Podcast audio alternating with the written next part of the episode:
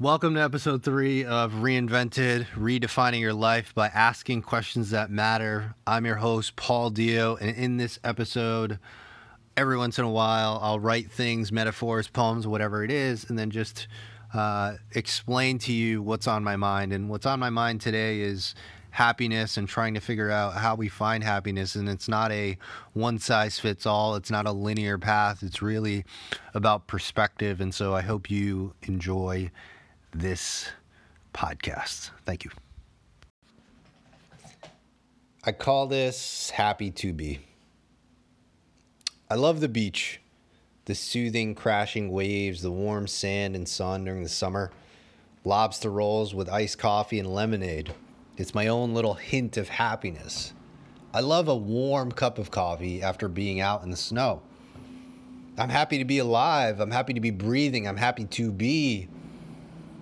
But I'm also sad that my family gets older. I'm also sad that my dad doesn't get to see my kids. I'm sad that things are temporary. But at the same time, I hate the beach on day five. The sand in the car, the mess it makes.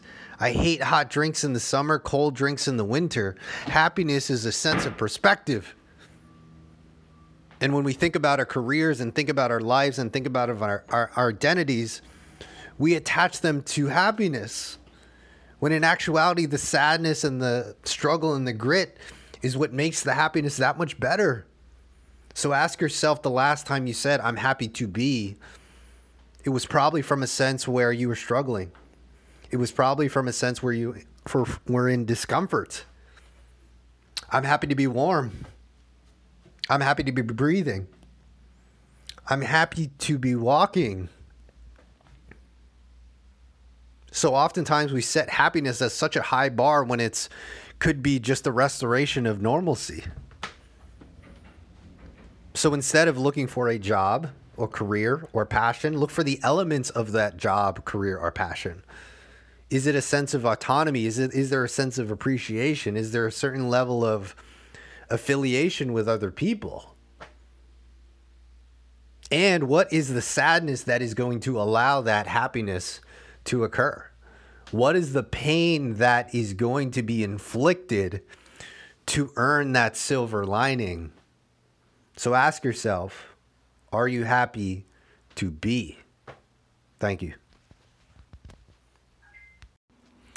The inspiration behind this story, or the words that I wrote down, came from an instance where I had recently began to adopting meditation on a on a daily basis. And I was walking home as I met someone at a coffee shop and I decided that I would try out trying to meditate in a difficult environment.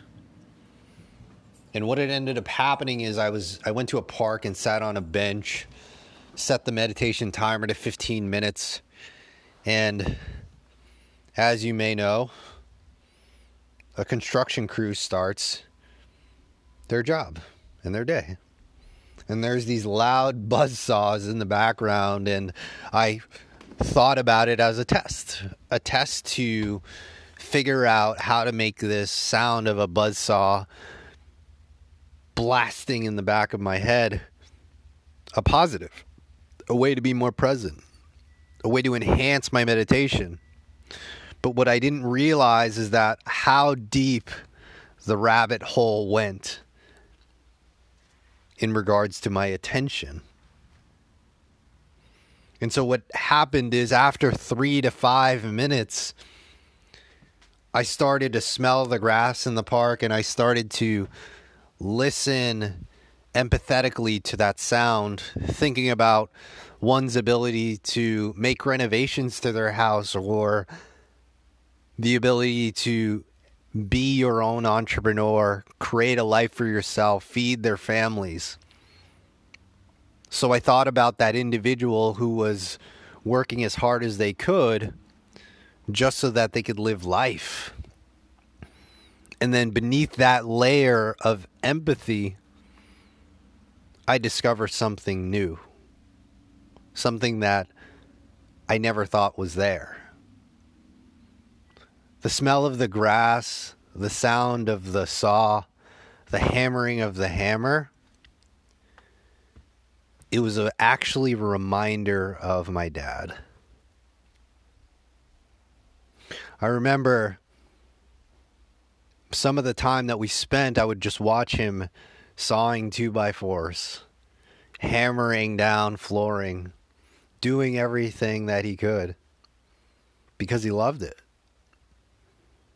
And without that sense of trying to be attentive to my senses, I don't think I would have ever equated that noise to my childhood, that noise to something so minuscule as the time not even minuscule now it's now it's so prevalent as the memories with my dad.